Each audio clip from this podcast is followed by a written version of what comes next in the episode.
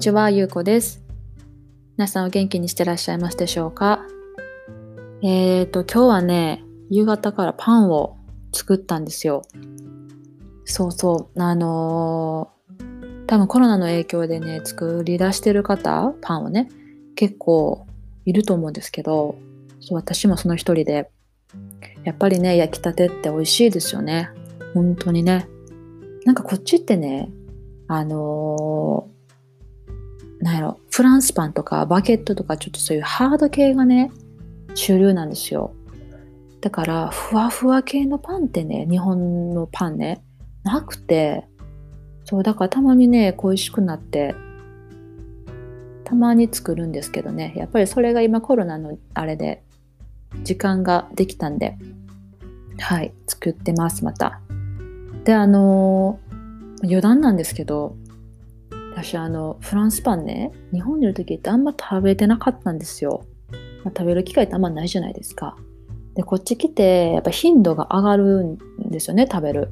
で一緒の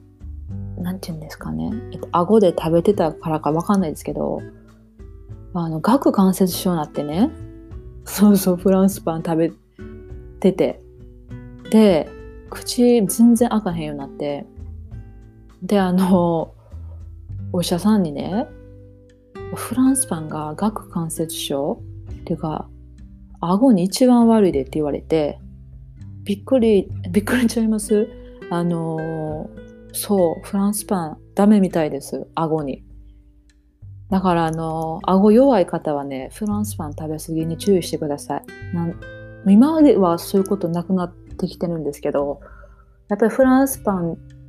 を食べる顎になってきたのかもしれないです。日本行った時はねあんなあんなフランスパン食べる時なかったからそうそうそう顎もちょっとびっくりしたのかもしれないです。はいまあそんな話はまあどうでもいいんですけど今日のねえっ、とトピックは人生楽しんだもん勝ちっていう言葉ってどうなん？についてです。まあ、どうなんというか私あんまりそのね人生楽しんだもん勝ちイエーイっていうのが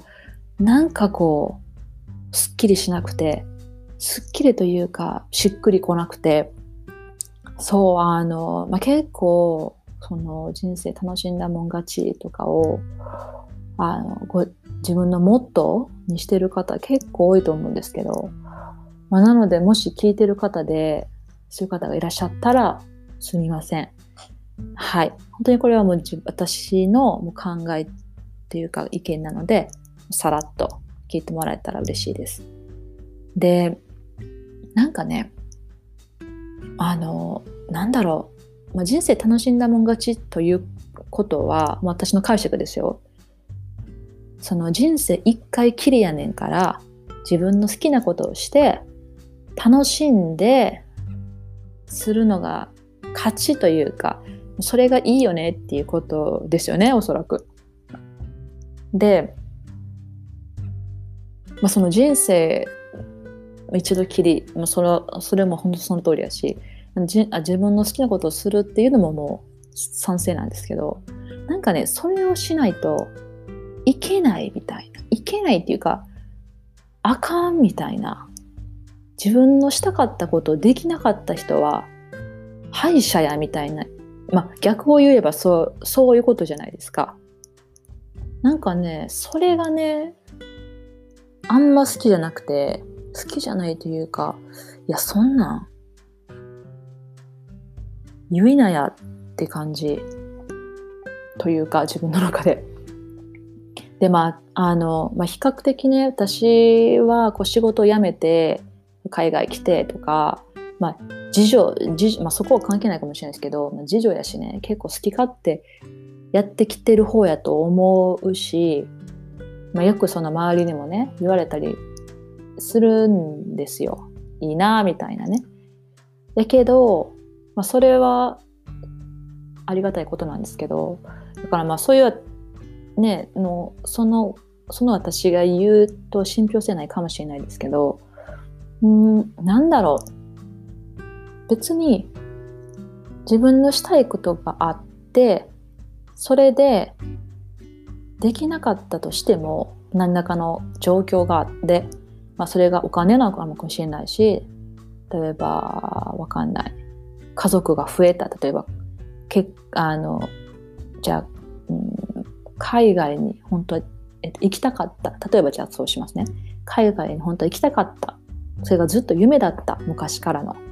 でも仕事を辞めれそうにないとかお金も全然じゃあたまらないとかあの、えーと、じゃあ子供ができたとかねではたまたま条件は全部、えーと、いける状況やけど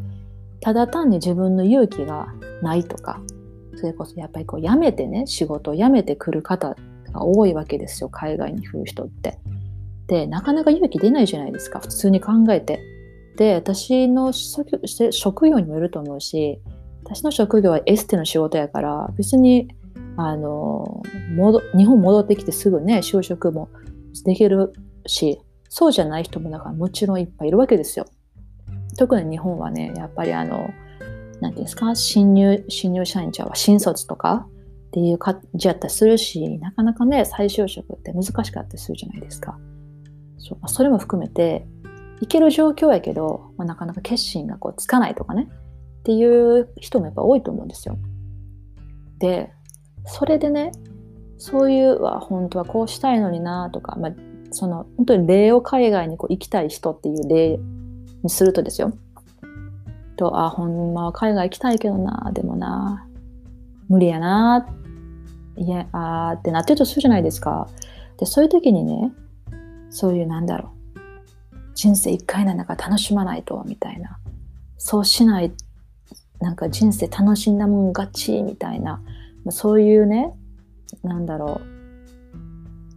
情報をいっぱい見るとするじゃないですか。そうするとね人はどう思うかっていうとねこれは私のあれですよ。勝手な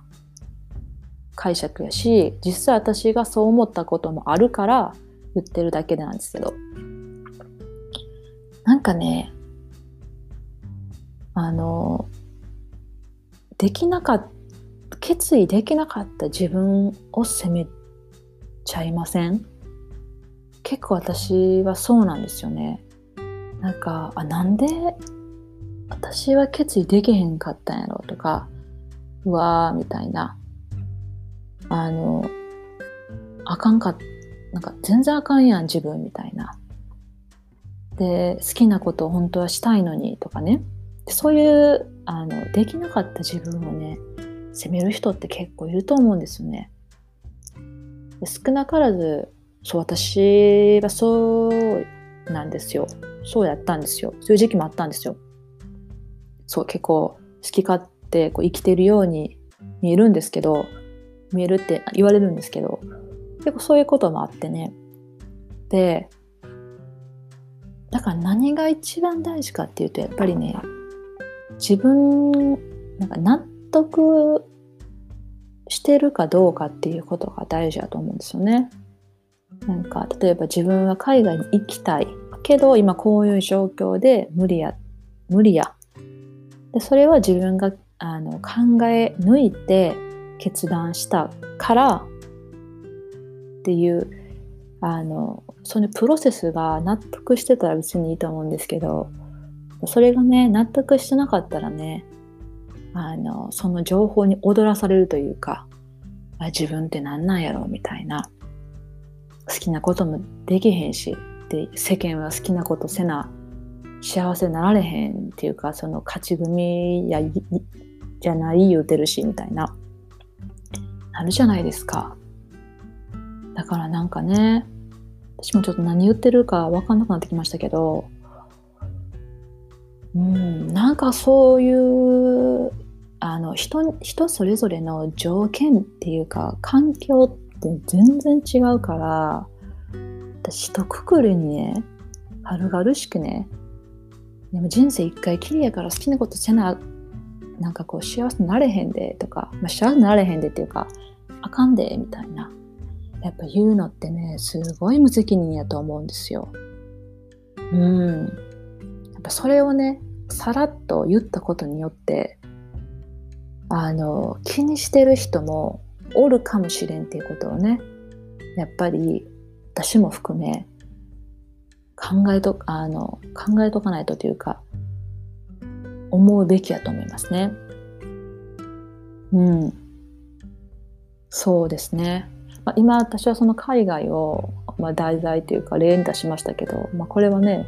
普通に日常生活でもそうやと思うしそうそうそう。やっぱりね何でも自分を基準にというか話すんじゃなくてねなんかこうそう人には人のなんかこう背景があるしね。今、まあ、それこそ SNS とかありますからぱああいうのでキラキラなね世界とか見るとあのは自分人生どないなみたいな。やっぱ思う人も多いじゃないですか。不健康じゃないですか本当そういうのって。そうまたちょっとソーシャルメディアについてはねあれなんですけど。うん。だからまあ人生楽しんだもん勝ちっていうの。なんかそうしっくりこないですよね。私うん。そうそうそう。まあ皆さんはどうですか？もちろんねそれをそのそういうその言葉をね糧にしてっていうかモットーにして頑張ってる方もいっぱいいらっしゃると思うのでもうそれはそれで本当に素晴らしいと思いますし私のもう一一意見なんでさらっと聞いてください。はい。まあそんな感じで皆さん今日も健やかでいてくださいではまたねバイバイ。